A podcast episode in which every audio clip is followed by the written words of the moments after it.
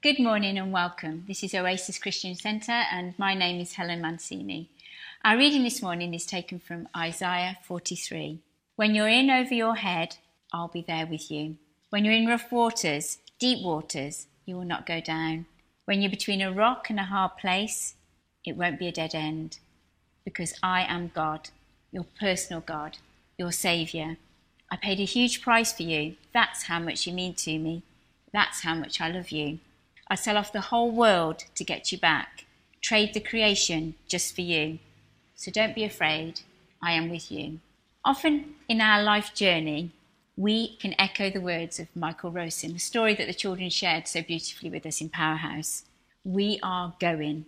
We've made plans, we've made purposes, might have planned to go to college or university, to a certain school, relationships, work. After a Sunday service, we come out with plans and purposes. But then we wake up and one day it's, uh oh, a swirly storm. We're in deep waters, rough waters. Our plans and purposes sometimes can appear shaken. Life happens. Changes that we, unforeseen changes in colleges and relationships, breakups, in our work, work too much or too little, home life or our health. Life can happen uh oh, a storm, a swirly, swirly storm. And sometimes on our life journey, it is, we can also experience, uh oh, mud, thick, oozy mud. And we become stuck. We become stuck in our journey. We can feel stuck in the mud, stuck in the past, stuck in unforgiveness, stuck in our sense of lost and loss of sense of purpose or of fun we can become stuck in a rock and a hard place. Between a rock and a hard place is a saying that's used to refer to a dilemma, a situation offering at least two possibilities, neither which is acceptable. The origin of the phrase, between a rock and a hard place, can be found in ancient Greek mythology. And it's a, a passing between a treacherous whirlpool or a horrid man eating cliff dwelling monster. So if you're in between a rock and a hard place, you are in a difficult situation.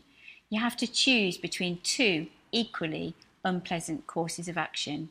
The Bible teaches us that God knows about these times. He knows about the storms of life. He knows when you're in rough waters. He knows when you're in between a rock and a hard place. And just like the story, Michael Rosen going on a bear hunt, we can't go over it. We can't go under it. We've got to go through it. We go through these times because it's not a resting place. The definition of the word through is moving from one side to the other. Do you know what? I can take encouragement and I'm thankful that God puts in the Word of God so many people who have gone through excruciating personal experiences and have come through the other side. You just think of Joseph, he was in the dark pit, lonely prison, but he held on to a dream and he went through it his family was reunited and he got job promotion. Noah, he went through the pain of a flood, but he held on to a promise and he saw his family was safe and he saw the rainbow. You know, Daniel goes through the lion den trusting God. Hannah goes through the pain of infertility, but through prayer and had a baby son, Samuel. Ruth went through the pain of loss and loyalty and hope. David went through the pain of adultery through forgiveness and became forgiven. Jesus went through the pain of a cross through the plan and purposes, his plan and purpose, and he gives us salvation. At our last ladies before lockdown, the beautiful Marion Sinclair shared with the ladies about recently losing her husband, Paul Sinclair, to a brain tumour. And she said that she was in a dark place, lonely place, but she knew it wasn't her resting place. She was going through it. She found comfort in the words of Psalm 23 He guards me in the right paths. Even though I walk through the darkest valley, I'm not afraid. You are with me. Psalm 23 is often read at funerals. It's a psalm that offers us hope in our darkest hours. It's a psalm not just for a funeral, it's a psalm for today. We can't go over it, we can't go under it, we have to go through it. God is with us all, all the time. Thank you.